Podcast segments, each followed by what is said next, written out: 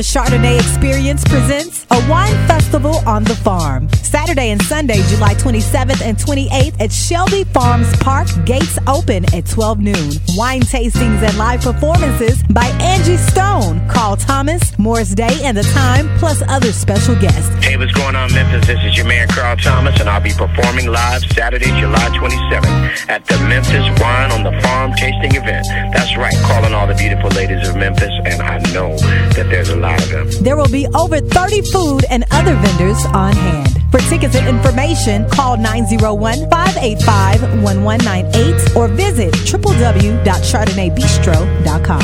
The Memphis Tau Iota Sigma Alumni Chapter of Phi Beta Sigma Fraternity, along with the Hobson Goodlow Education Foundation, is sponsoring their second annual Mother Son Dance, A Queen and Her Prince, presented by the Memphis Sigma Beta Club. This event will be held in the Thomas Center on the campus of Christian Brothers University in Memphis on Saturday, April 27th at 6:30 p.m. Hosted by Ina Esco and her son Dallas. Get your tickets today on Eventbrite.com.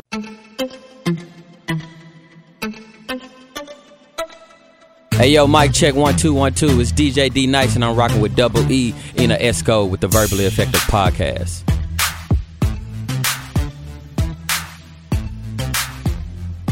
Hey, it's your girl Shayna J with SJ Entertainment, here to fulfill all of your entertainment needs. And I'm with my girl Ina Esco with the Verbally Effective Podcast. Verbally Effective, your double E, Ina Esco, hanging out with you guys. Thank you so much for listening to the Verbally Effective Podcast. Today, I have with me Candace Rice. She is an MTV star on the Floribama Shore. And she got a lot going on, ladies and gents. And you're going to learn about her journey today. What's up, Miss Candace? Hey. How are you, pretty lady? I am great. Thank you for having me. Thank you for even coming because I know your schedule is tight, right? Yo, it's it's it's crazy, but man, no, I like I I'm such a fan. I've admired you for a long time. So no, you already know I had to come through. like, Do you remember what? when we first met? Yes, I remember. We, man, I was down. Like we, I was on Beale Street. This was in my hustling days when I was waitressing at BB King's, and I remember I saw you. No, uh, Marcus at L3 Media Mm-hmm. pointed you out, Marcus Jones, and he was like, "That's Ina Esco, and she works with uh, uh V101 or we, yeah, it was Mm-hmm. 101.1." And I was like, "Oh my god!" I was like, "I really want to talk to her," but you know, you pretty, you got like the hair and stuff, you got the flip, you know what I'm saying? You got the, bang, you know what I'm saying? You light skinned with the bang. I was scared. I didn't want to come and talk to you. So you know, like, um, yeah, he was like, "Just go talk to her." Like, you know, you just did. ask her, and I did. I finally got the to come talk to you. I think it was like after a couple of shots, and I You was like, "Yeah, I took a shot." I was like, "Fuck it, I'm finna go talk to her. Yeah. Fuck her bang. I'm finna go talk to her." Fuck my so. flip. You know what I'm saying? And then I was like, I found out you were actually nice. so what I'm saying? yeah, and so um no, like I followed you on everything, and then but shortly after that was when I ended up moving to LA and everything else. But Okay. no, like I I remember you, actually, Candace. I actually remember meeting I you remember inside you. of uh, Purple Haze. You was doing an event. Yeah, and you know what? Um, I know one of your friends reached out to me about you being in town, and sometimes I might hit back, sometimes I won't. But I remembered you, Candace. I said, "Oh no, I gotta get the story on Miss Candace." Oh yes, it's the story. So let's start at the beginning. What? Where are you from? Actually, are you from what part of Memphis? Are you from So Memphis? oh yeah, I'm from Memphis, hundred percent. what part? Uh, I mean East Memphis. East Memphis. When I, I mean, like I've been in East Memphis my whole life, so I lived off like Kirby, like the Kirby Hickory Hill area. That's where I grew oh, up yeah, at. you you Hickory Hickory Yeah. Hill. yeah, I school did live right to? next to. So when I was in elementary school, I went to Crump, Okay. and then from there I went to I went to a private school for two years, but then I got kicked out, and so after that I ended up going to Colonial, and then after that I went to White Station. Now, when I why did you get kicked out the private school? what is going on? it's so stupid. Like What? I got kicked, I got kicked out for walking to McDonald's like during class. Now, why did you do that, Candace? Because How it was were you? McDonald's. I was like in the seventh grade because I got kicked out in the seventh grade. Like that was Oh I. It was a series of a whole bunch of things I Okay. did because I was like, you know, I was a little hood kid. Okay. And I was, but I had I had good grades though. Like I was really good in school, but you know they gave you know Hutchinson they needed Scott they needed little black kids in the school, so I went there. But you know I had the grades, but I don't think Mm-hmm. my behavior was there. You know, mm-hmm. like I was I was coming from like you know Hickory Hill. You know, we do things differently, and so I don't think it was suited for that environment. Right. So So, what high school did you go to? White Station. Okay. Yeah. Did you enjoy White Station? I love White. I mean, it was cool. I liked it. I mean, it was like So I know you had good grades, but what type of activities were you involved in? Man, so because I was the overachiever, I did track, I did cross country. Um, when the off season in the off season of track, I did cross country. Um, I was in the National Honor Society, the National Spanish Honor Society. Um, let's see, I was in.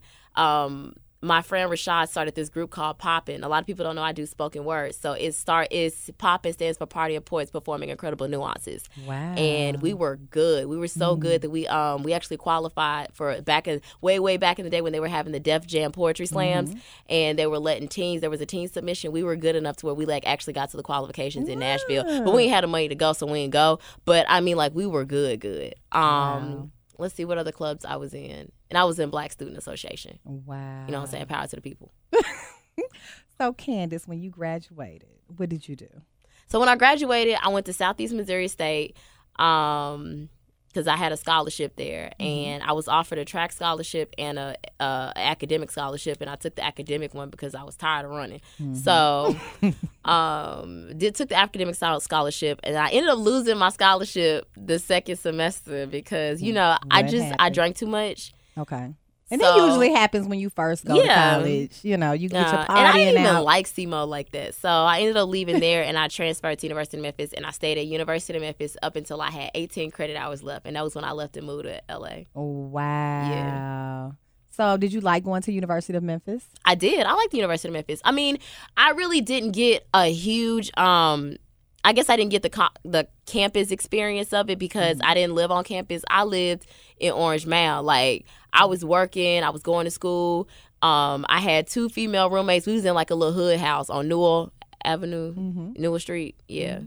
So Yeah, you gotta do what you gotta do. yeah, my house got broken into twice. Wow. Yeah, somebody stole my stre- my sweatshirt. Like it was like I didn't mm. care about nothing else that got stolen, but, But my that sweatshirt, It was the original. What like when it was. sweatshirt was it was from when M- University of Memphis was Memphis State. I had got that Oh, at I had the got that at Memphis the thrift State store. Yes, and at the time I was little bitty. I was extra small. Where else I was gonna find a Memphis State sweatshirt that was It was extra small? And the dude stole it and wore it on campus. Like I knew he had robbed my house. No, Yes, yes. His name was Robert. So Robert, if you listening, I know you robbed my house. He had my sweatshirt on on campus, He wrong for that. and and it was tight on Calling him. That's how I knew it was mine. Wow. Funky. Yeah. Ass Robert. Okay. So you were at University of Memphis and you had 18 credit hours left. And then bam, you moved to LA. But I know it was some stuff going on right before that move. What was going Yeah. on before that move to LA? So uh, at the time, I was working at BB King's, um, and I had just finally decided that I really wanted to make the move. Like I had decided, I think it was like seven months, seven months before I left. I had decided like I really want to make the move to Los Angeles because I felt like I was doing, I was doing a lot here. So I was working with L3 Media. That was really where I got my start. Um, and so I did the the Memphis Black Expo. Um, Sherry helped me get into the Memphis Black Expo, and I ended up like interviewing all these celebrities and I one of my best interviews was with David Banner. And um like he's still like I've seen David Banner I think 3 times since that He interview and remembered like you. he still remembers Yeah. me. Um uh what's his name? God. There was another guy there there. He's a singer. Kenny Lattimore. Oh. I've seen smooth. Kenny same amount of time. I've seen him three times since that interview. Kenny Lattimore still remembers me. He's Mm. like, "Oh yeah, you're that girl that interviewed me in Memphis." I was like, "Yeah." So I mean, I just I knew I had I knew at the time like I wanted to be in media. I wanted to have like my own TV show. I was like, I want to be Oprah. That's what I said. Mm-hmm. I know the feeling. I it's just like I don't I felt like I had done as much as I could do here. Mm-hmm. Um there was a couple of other promoters at the time that I wanted to reach out to. I think there was one big one. Um he was bringing as many like a whole bunch of celebrities to the city. La, La he started with L. Lionheart. Lionheart. Mm. I remember that name. Yeah. Um so Lionheart was like really big at the time doing the promotions and um for whatever reason I couldn't get through to Lionheart. So I was like I want to get to bigger celebrities and it's just they wasn't coming to Memphis like that. And so I was like Mm-hmm. Let's go to the just leave. Mecca, Yeah, I was LA. like let me just go to LA. Wow. But in your mind, I know it sounds like cool, I'm gonna go to LA, but I know it wasn't that easy just to get up and go to LA. It wasn't easy, but like that's how I think. Mm-hmm. Like I like challenges, so anything that's not easy, I'm like I'm gonna do it. So what was your plan to get into LA? I had no plan. No. Um, like I said, I knew I, I was like, okay, I'm gonna save my money. So I was like, I'm gonna save my money. I'm gonna buy me a car because at the time, like Blue Ivy, that was my little blue car at the time. I called her Blue Ivy. Um, my little blue Saturn Vue, worst car ever. Don't get no Saturn Vue. Um, she was like locking up, giving me problems. This is literally like right around the time where I was like, I'm gonna take my Saturn out to LA. Nope. So, um, I had to get me another car. So I got me a little. I put a thousand dollars down on this little Honda Civic, and I saved up the rest of my money. And I was like, you know what? Um, there's a there was a teacher out there by the name of Marki Costello that um she pretty much trained like all of the bigger hosts in the city, and she has a, a hosting agency which pretty much she places them at um places like VH1 and um MTV, BET, E, um, between all of these different networks. So she had this hosting agency, and I was like, I'm finna go there and I'm finna get signed with her agency. Did I know this? No, but I told myself that. Okay. So um, she had like this boot camp class. I paid for the boot camp, and it was on it. I remember the boot camp was on like October 23rd. I'll never forget that date because it was October 16th, and we was still. Me, I was still in Memphis, and I was like, I'm gonna just move to LA. So yeah, I did that. Okay, so you got there and what?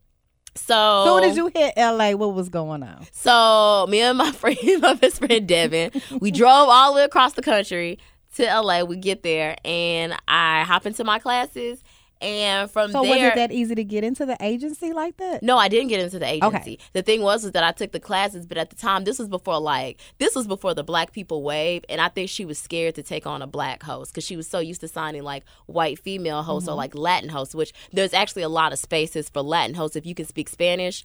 Um, there's a lot of networks that that can use um like Spanish speaking hosts. So that was what she was used to. She wasn't used to like a black host such as myself. I was from Memphis. I still kind of had a little bit of an accent, so she she put me in her master level classes. Like I got bumped up to her master level classes. Like I was in class with Karrueche. I was in class with um like Terrence J, his girlfriend at the time. I guess she was she well, it was his ex girlfriend. I know at you're that talking time. about. Yeah, she wanted to do hosting as well. And so I was in a class with her, like countless other YouTube stars. So tell me about this class. What do they go over with you in this class? Mm-hmm. just is teleprompter training. To be honest with you, like it was just mainly teleprompter training. So it's good to have the personality, which I had that, but you also have to be very um you have to be very crisp and clean when you're delivering in front of a live studio audience or if you are delivering um on an actual live show. So and you have to be able to read the teleprompter the teleprompter in a certain kind of way. Um so basically there's other people writing it. Mm-hmm. So i think that like a lot of times as hosts especially if you're coming from a sm- smaller city we're used to just going off the top of the dome or going off based off what we wrote. But when you get in hollywood you have to deliver what somebody else wrote. Mm. So when it comes to a teleprompter you almost kind of have to multitask and read what they're saying almost while delivering it. And it's a lot harder than what it, it, it- it's a lot harder than what it looks especially and then you're in front of a live studio audience. You under lights. You probably don't have on an outfit that feels good at the time. Um so you have to do all of that on. While under the pressure and then you have a director looking over you too because at the end of the day if you're not good there's somebody waiting to replace you so Mm-hmm. it's a lot of pressure to do it so basically she puts you in those she puts you in that space to where you have that pressure on you and you get so much better at it like Mm-hmm. i can kill a te- teleprompter now because i took that class and now i know how to deliver and read what somebody's trying to say and stick my personality into it too Mm-hmm. and so she actually encourages that in the teleprompter you never go word from word Mm-hmm. um, so anybody that wants to be a host and if you read teleprompter don't go word from word you actually literally you stick your own thing in there and save yourself Mm-hmm. um, i think we all remember where karrueche was on um, 106 & park and she ended up saying that thing about beyonce's daughter I remember. that was a um She I stuck was herself in there, didn't it? so what happened was no, but what happened was that was what was written on the teleprompter because we all know BET writers can be shady. Oh. Um, so they stuck. They pretty much set her up for failure, Oh, and I just feel like me right off the top, like I would have read that as it was coming and like switched it around right then and there, Mm-hmm. and they can't be mad at you for that. Like as long as you deliver it and it sounds good, she didn't have to say exactly what was written. But if you're not trained, you're gonna say, "Yeah, that. Beyonce, wah wah wah wah wah," and then you're gonna just say it, and then now the beehive is jumping down your throat. Man, big time. Yeah, so it's just kind of like one of those things where that's what pretty much what happens in the class. Like you just kind of like you learn to kind of save yourself from things like that. So it's a it's a beneficial class. Mm-hmm. Um, I learned a lot, but I think she was I don't think she wanted to sign me at the time. So from there, I was like, okay, where do I go from here? So, me being in LA, having to pay rent, everything else, I'm like, you know what? I know it was expensive. So expensive. So Tell like, me know about that. man. Yo, LA is the oh highest cost living city in the ever United States. in the universe. Um, so yeah, um, I I can honestly say, oh, I have a YouTube video that I actually put up that's called uh, "Moving to Los Angeles for Cheap." It's um, I gotta check that out. Yeah, you have to look at it. It has a pretty, it has a pretty decent amount of views on it. It's the only YouTube video like I've ever really done. But um, me and my friend Carrie put it up because I had so many people that was wondering how I did it, and I just put up a YouTube video, and like I get messages still to this day from people all over the world that want to um move to LA from other cities and just do it for less than like ten or five grand. I don't encourage people to do that, mm-hmm. but if you really want to do it, if you really get want to get out your situation like I did, like just do it. Mm. For It's a way. less It's a way to do it. for less than ten or five grand. I did it with less than five grand. How much did you do it with? I had three grand. How I did think you, did I tell you I had like I had how did grand. you do it with three grand? If you could give it to me high level, how did I had three grand in my pocket. I mean, I had to put down on a car, and then I had to pay for my classes. But like, actually, in my pocket, I had three grand. That was it. Wow. Yeah. So let's talk about like you moving from Memphis to LA. I know Mhm. that's t- two totally different cultures. It I is. mean, when you first got there, did you have to adjust big time? Did you just jump right on in? How was that adapting to the culture in LA? Um, I had to recognize that the standards were higher, and I also learned a lot about how the industry really works. Um, I think that you know, when you move to a city like LA, um, you're such a you're such a small fish in this big pond, and so it it brought me into a like I'm actually really thankful for the things that I went through because um, it honestly keeps it kind of like I don't know. I'm not a person that naturally has a big head, but it'll keep you humble because it's like there's always somebody smarter, younger, prettier, and better than you at what you're doing. Mm-hmm. That's just the reality of it. So it keeps you on your toes. Um, it makes you want to get better at your craft. Um, the hustle, the LA hustle, like everybody wants it just as bad as you. And also, I had to realize that people want it in different ways. So I had to come to terms with the fact that there's going to be somebody that's willing to sleep with the director or that's willing to do this to get in certain spaces and in certain rooms that I wasn't willing to do. I heard it's a lot of that. Um, it's a whole lot of that. Um, I was working. I ain't gonna. I ain't gonna throw the set out there like that because it's a big set. But there was a set that I auditioned on, and I actually made it.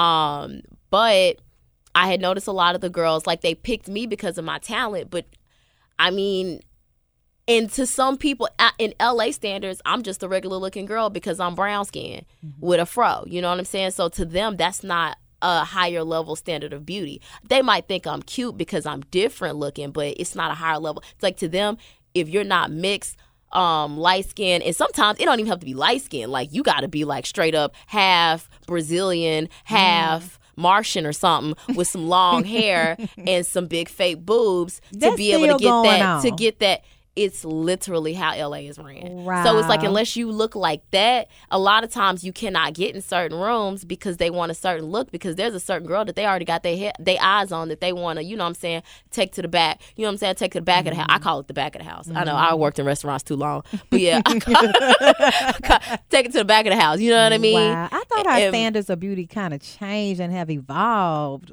even with that type of culture, but it sounds like it hasn't. To be honest, they have, but a lot of people just want it because and I'm just speaking as an entrepreneur, a lot of people want to put that different look out there because mm-hmm. black women we spend money. So we mm-hmm. have to be represented in commer- commercially now. We mm-hmm. have to. So um we'll we'll promote it. It's beautiful on social media. Well, me, I, like personally, all I follow are black models. So it's mm-hmm. like that's what I think is beautiful. Like mm-hmm. that's just honestly what I think is beautiful. That's what I was raised at. I looked at myself in the mirror for 26 years. So you know, mm-hmm. I think that's what I believe is beautiful. But not everybody out there believes that. So it's just kind of like um when you go on set, you might be the the the the black girl with the fro, but when it comes to maybe um, conversations with the producers or the directors or things like that, it's still that standard of unless you look exotic, like these Mm-hmm. directors are not going to give you the time of day. Um, they're not going to talk like it's it, you're still treated differently on a set. Mm-hmm. So yes, you see more black women in the media now. You see Mm-hmm. us more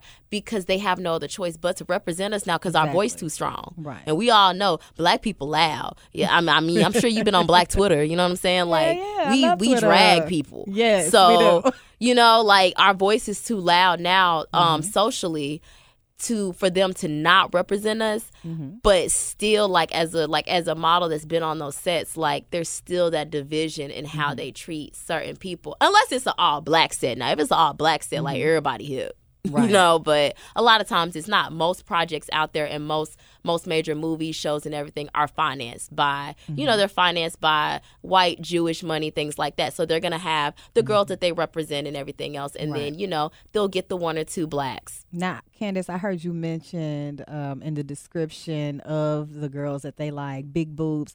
Do you ever feel pressure to get, you know, surgery and All the time. augmentation? Don't do it, Candace. I'm not, but if you could see some of my comments sometimes with people, it's so crazy because everybody wants to get on um, Kim Kardashian about being fake and things like that. But you li- like these these are literally dudes that will come on my page when I post a swimsuit photo and be like, "You really need a boob job." Um, women too. Women, I get messages um in my Instagram all the time that's How like, "Oh, that you're make you such a you're such a pretty girl, but you really need a boob job." How does that make you feel? I don't feel no type of way. Good. Like, are you sucking them? No. Okay, then I don't care. Um, Good. you gonna pay for them? No. And even if you was willing to, I'm gonna take your ten grand and go do go do something else with it. So no, I mean I used to because um one of the young ladies on the show like she has like she's a very her body she, like her boobs are nice and you know she got them done and one of the one of the episodes actually that was um, really popular was the episode where I had to enter I, I didn't have to but I entered a swimsuit competition competition up against her and um I ended up placing, um, coming in second runner up, which was completely unexpected of me. But the whole episode, I was like, no, I'm not going to do it. I don't look anything like her. Like a swimsuit, like a swimsuit top competition at a club, like they trying to see titties, you know? Right. Like I don't have Ass that. Yeah, they trying to see TNA. I don't have. At the time, like my booty grew because I've been taking, I've been drinking a lot of Hennessy, but like then it wasn't there. Like it was non-existent. You know i was a i was a pole. Mm-hmm. So me in a swimsuit i was like i'm not trying to be in no swimsuit standing next to these mm-hmm. girls that got you know like the tna so mm-hmm. the whole episode i was like no i'm not gonna do it. No no no no. And then i finally did, Did it. it. And I didn't even get on stage and be sexy. Like I got, I did the shoot dance like in a swimsuit. You know what I'm saying? Like I just got up there and was goofy and like Second the place, whole though. and the whole crowd loved it. And um, They love us, honey. Yeah. I don't care what they say. now that you mentioned Floribama Mm-hmm. Shore, I know you guys are into the third season now, but we're going to start at the beginning with Floribama Shore. Mm-hmm. How did you get on this MTV show? I want you to explain to the Verbally Effective podcast listeners the premise of this reality show and how did you get on it? So, um, the show is basically about it's like it's the same concept as Jersey Shore. Everybody's familiar with Jersey Shore. Like it was literally the biggest reality show at one time before the Kardashians came up. But um, so it's the same concept, produced by the same production company. Um, but it's just it's based in the South. So, Jersey Shore was the um the Jersey East Side culture. Ours is more Southern culture. So, I it's so funny. So I'm in the midst of doing like my hustling in LA and I was up to do a movie at this at this time. And um my friend uh, my friend Misty sends me this link and it's literally like are you from the sh- south and do you want to show about your life? And I was like, yeah. I'm from the south. I want to show about my life, so I filled out the application. And like from there, the that application turned into phone interviews, phone interviews turned into Skype interviews, Skype interviews turned into sending videos. It was a four to five month process, and then they flew me out to Panama City Beach, and I had to make a decision on whether I wanted to do like the movie or the show, and I chose to do the show. Why did you choose the show? Um, cause the opportunity, like, I talked to the producers because I was very apprehensive about it at first because I was like, I don't know if I want to do this. I don't know if I want to do reality because I worked so hard to build my career from where it was. Like, no, I didn't have a whole bunch of money. I didn't have a whole bunch of contacts, but like things were slowly opening for me. Um, so to have to drop everything and do Floribama, it was like, okay, I can control how I look on TV. I was like, I, because I'm a person. I'm like, I like, I'm in control of who I am and how things turn out. Um, you can, you can't even edit me to make me look a certain type of way because you can't edit words to come out my mouth. So I was like, I'm just gonna go in and I'm gonna just be myself because myself is not a shitty person. So I'm like, I'm just gonna go in and be myself. And if people like me for me, cool. And if people don't, that's fine. That's who I am. So um, me, I don't ever feel the pressure to have like a storyline or to um be extra. That's what a lot of what you see in reality TV is people caving into that pressure to meet um to, to kind of meet meet that star power on the show and to be that main person on the show so their checks can get bigger. Um I don't care about that type of um I don't know. That just doesn't matter to me. So that's why it's just easy for me to be myself because I don't let that pressure of having to be the most famous person on the show influence me. Like if something happened in an episode, if the episode is about me, cool. If it's not, cool. Like, you know? Because it seems like the producers are going to edit it how they want Yeah. anyway to structure their storyline. Yeah. Do you ever get pressure from the producers to do certain things? No, because they or don't ever steer you in a certain way? they don't come don't at work me. Like, They I don't- it worked like they that. do to like they do that to some people. Like Oh, my they personality, know you ain't yeah, they just they know I'm not going. Like I'm just I am who I am, a mm-hmm. hundred percent. Like there's just certain things they don't even come at me with because they know mm-hmm. like I'm not about to do. Like mm-hmm. I'm I'm not about to get on TV and like I don't know. I'm not gonna have sex with one of the castmates because I just. Mm-hmm. No, no, I'm just not gonna do it. So that's just me. But Right. that's me though. Like there's some there's some people that like maybe they can influence to do that. But like me, mm-hmm. I'ma always just be myself. Mm-hmm. So, you know, So how was it entering this Floribama Shore house? Like, you know, I guess the first day of taping. Like, what was that like, and how did you get along with everybody? So when I first walked in, it's kind of shocking because you literally are living inside of a studio. So you have lights up top. There's cameras. There's about four cameras on you. Um, it's different, but honestly, you get used to it. So it's like you get to the point where you digging your wedgies out and like, Like, you picking your nose on camera. You used to be like, I hope they don't edit that in there. But yeah, um, it's it's it's different at first because you are li- you are living in front of a camera twenty four seven. Um, the only time you are not on camera is if you're in the bathroom by yourself and you have to be in there by yourself. Wow. What about the other people there? Did you get along with everybody? I mean, if you watch the episodes, we all got into it. Like I got into it with Gus, I got into it with Jeremiah. I, I think I almost got into it with everybody. You're the only Nelson. black girl on the show. Yeah, I am. So, um, you know, my my energy, like like just my energy in itself, can just be too much for people. Mm-hmm. Um, but I don't know. I'm not. I don't believe in toning myself down Mm-hmm. to appease others. So I'm gonna just be me. So now you guys are into the third season, right? hmm So, um, are you contractually bonded to the show for so many seasons? Do you think how long you think you're gonna keep doing it? I don't know. Like honestly, it's just kind of keep getting renewed. Whatever. It's it's to me to be honest. Like if we do get a season three or if it's confirmed, like I mean, I'll go back. I'll be excited to go back. Like I think I'm more myself now than I've ever been, and so I can tell, Candy. I just kind of feel like if I go like if I go back, I'm gonna just have a good time, Mm-hmm. and that's just gonna be what it is. I don't know. I don't know what the future holds. I don't know if something big is gonna come along. It Mm-hmm. might. Um, what I do is I keep I just keep my I keep my prayers in favor for my career and the direction I'm going, Mm-hmm. and I just I just ask God like, look, whatever you want me to do, you guide me to where Mm. You want me to be. right. So if He wants me to keep doing the show, I guess I'll be there for 20 seasons. If you want me to stop, deuces, you know what I'm saying? I'm go somewhere else. So it's all it's all in what's divinely meant for where I'm meant to be at. I'm feeling everything you say, Candace. Uh, I'm fully supporting whatever you want to do. Um, but I know you got some other things going on. You're an entrepreneur. Tell me about that. So um um this past January, so I've only actually been open for like six weeks. Um, I launched Whip Appeal Beauty, which is um an organic skincare line. It's hand produced, hand distributed. Um, all the formulas have been done by me. And Ooh, yeah, I want it's some candy. yes, I've been working on it for a really long time. You have some beautiful skin. Thank you, Beautiful. thank you, thank you, thank you. Um, so yeah, like I have, let's see, I have the Derma Polish, which is the organic sugar scrub. I have the body butter.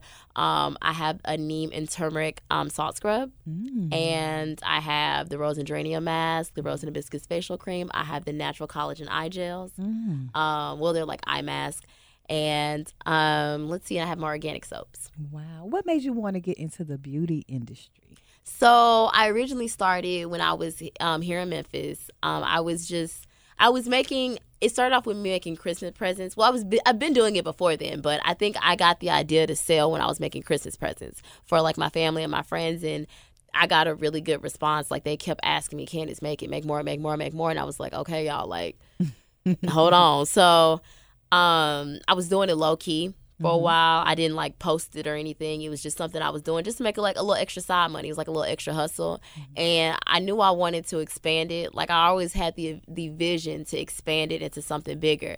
And so I did a lot of research. I partnered with a um a certified herbalist and I created all the formulas and that's what I have right now. And I'm going to be expanding it so much more like the ideas that I have for this summer is about to be fire. So we can purchase it online right now. Mhm. On tell us how we can purchase it now. So you'll check out um, www.whipappealbeauty.com. And then also, if you go on the Instagram page, the Instagram page is actually pretty clutch because I post like funny videos on there, but I also use it as a resource and a platform to educate uh, women about organic skincare. So I post um, stuff weekly to pretty much educate people about the different things um, from plants that can not only like make your skin look good, but that can heal the skin. So that can heal scars, that helps with psoriasis, eczema, um, uh, razor bumps. Which razor bumps is a problem that I have personally, um, just from having coarser hair. So I get them a lot, and so I had to find something that really worked for me.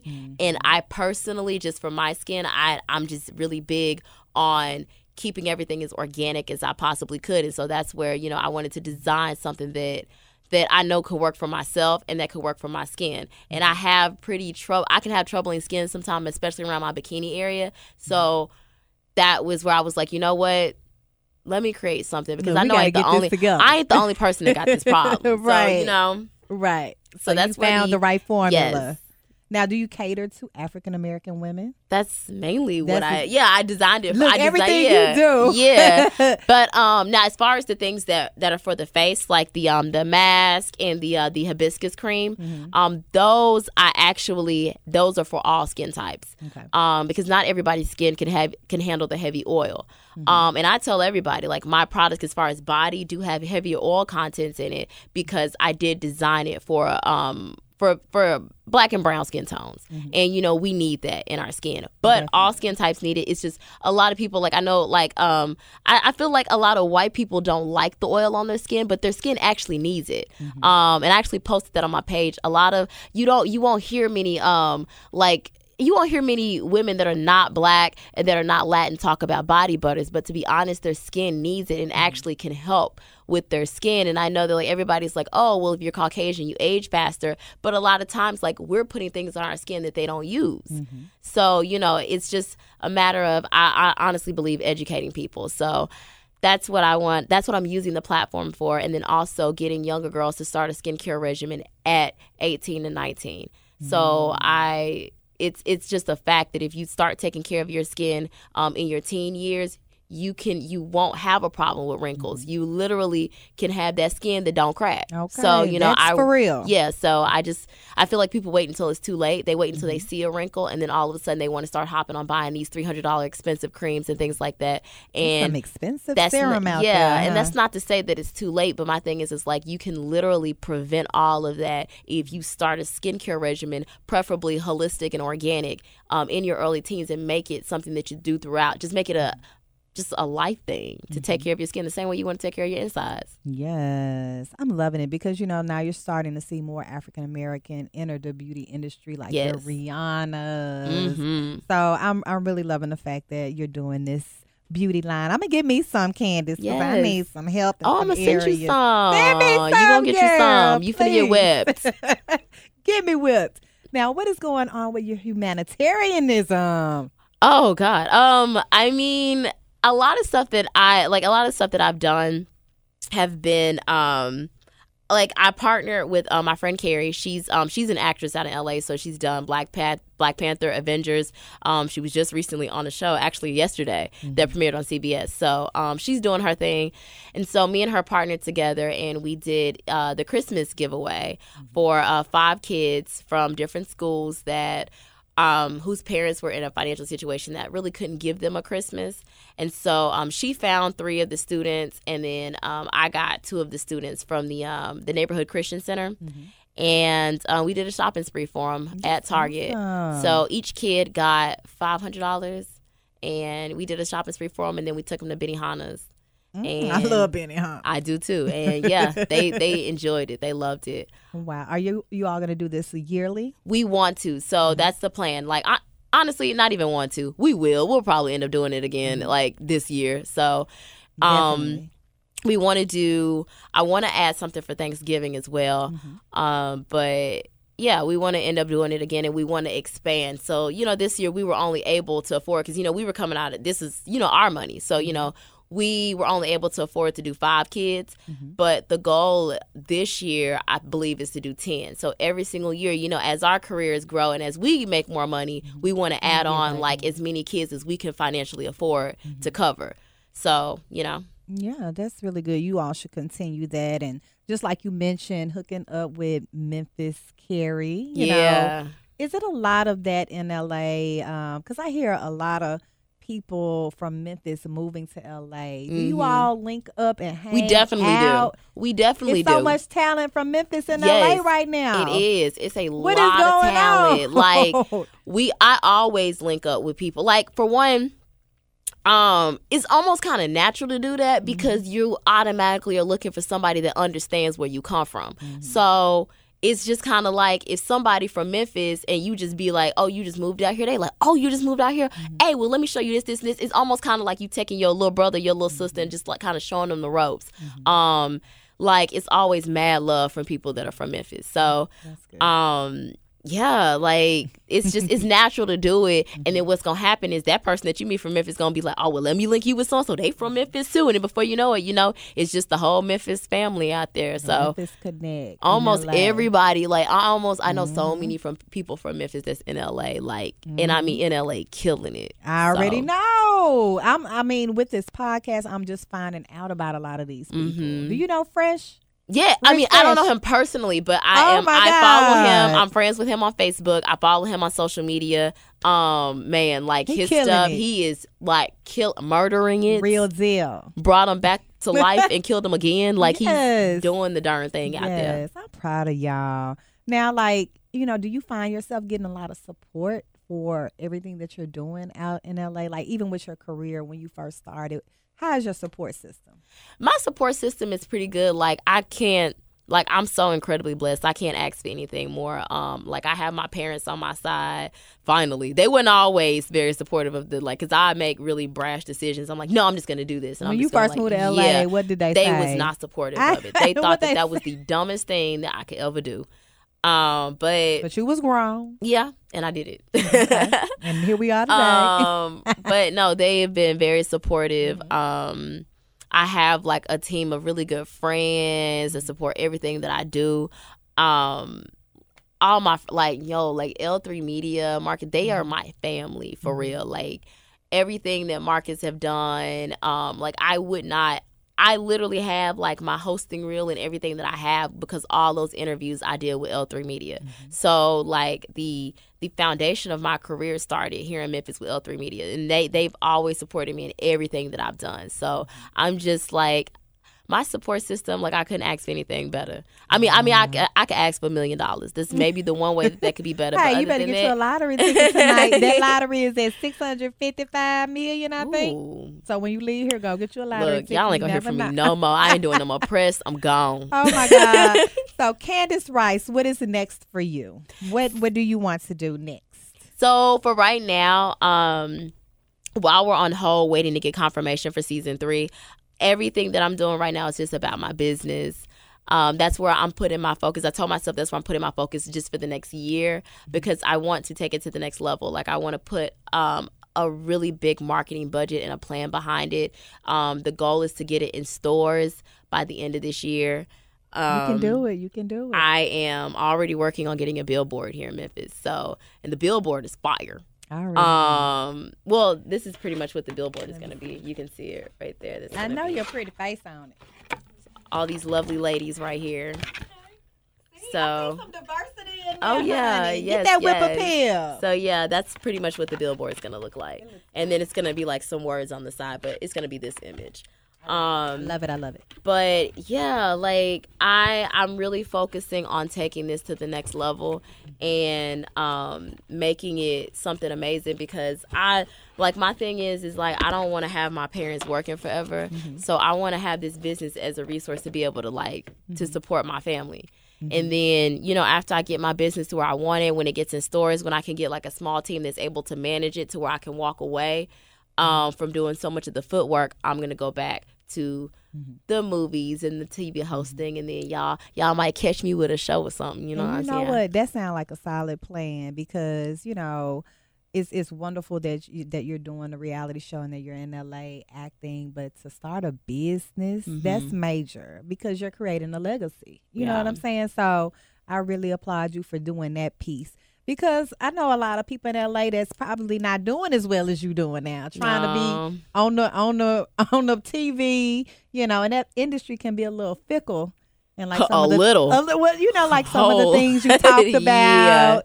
You know, so I'm glad that you have that diversity in your Mhm. career. That is awesome. Trying my best out here. You're doing it, girl. How can everybody get in touch with you? So everybody can hit me up on. I'm always active on Instagram at this is Candace Renee. Um, shoot me a DM. Normally, as long as it's positive, I respond. Okay. So yeah, but I normally actually don't get that many that much hate. I really don't. I'm so That thankful for much that. Not that much. I mean, like the little hate that I get is like the stuff about my breast, like oh you should get a boob job Yeah, or that'd be all right. oh you should get straight hair and things like that. Like I get stuff like that. But other than that, like I actually get so much positivity. I bet you do. Um, I I very rarely get like somebody like sending me something mean. Um, and then my platform is also like eighty five percent women, Mm-hmm. and it's constantly getting higher. So like my page just appeal to women. So it's just like Mm-hmm. women send me messages. Like I get messages from people in Africa, Brazil. I get so many Brazilian girls that send me messages. Um, um, young ladies in the Middle East. I get a lot of them that send me messages that are just like, "Oh my God, you're, these are people that's not even black. Oh my God, you're so black and proud." I'm like, "Yes, girl." Damn right. Damn right. And expand your brand internationally. Yeah. I mean, do it. Do go, do it, girl. Do it all the way. We Do trying it. to get look. We trying to get the Martians on in some hello. whip appeal Hello.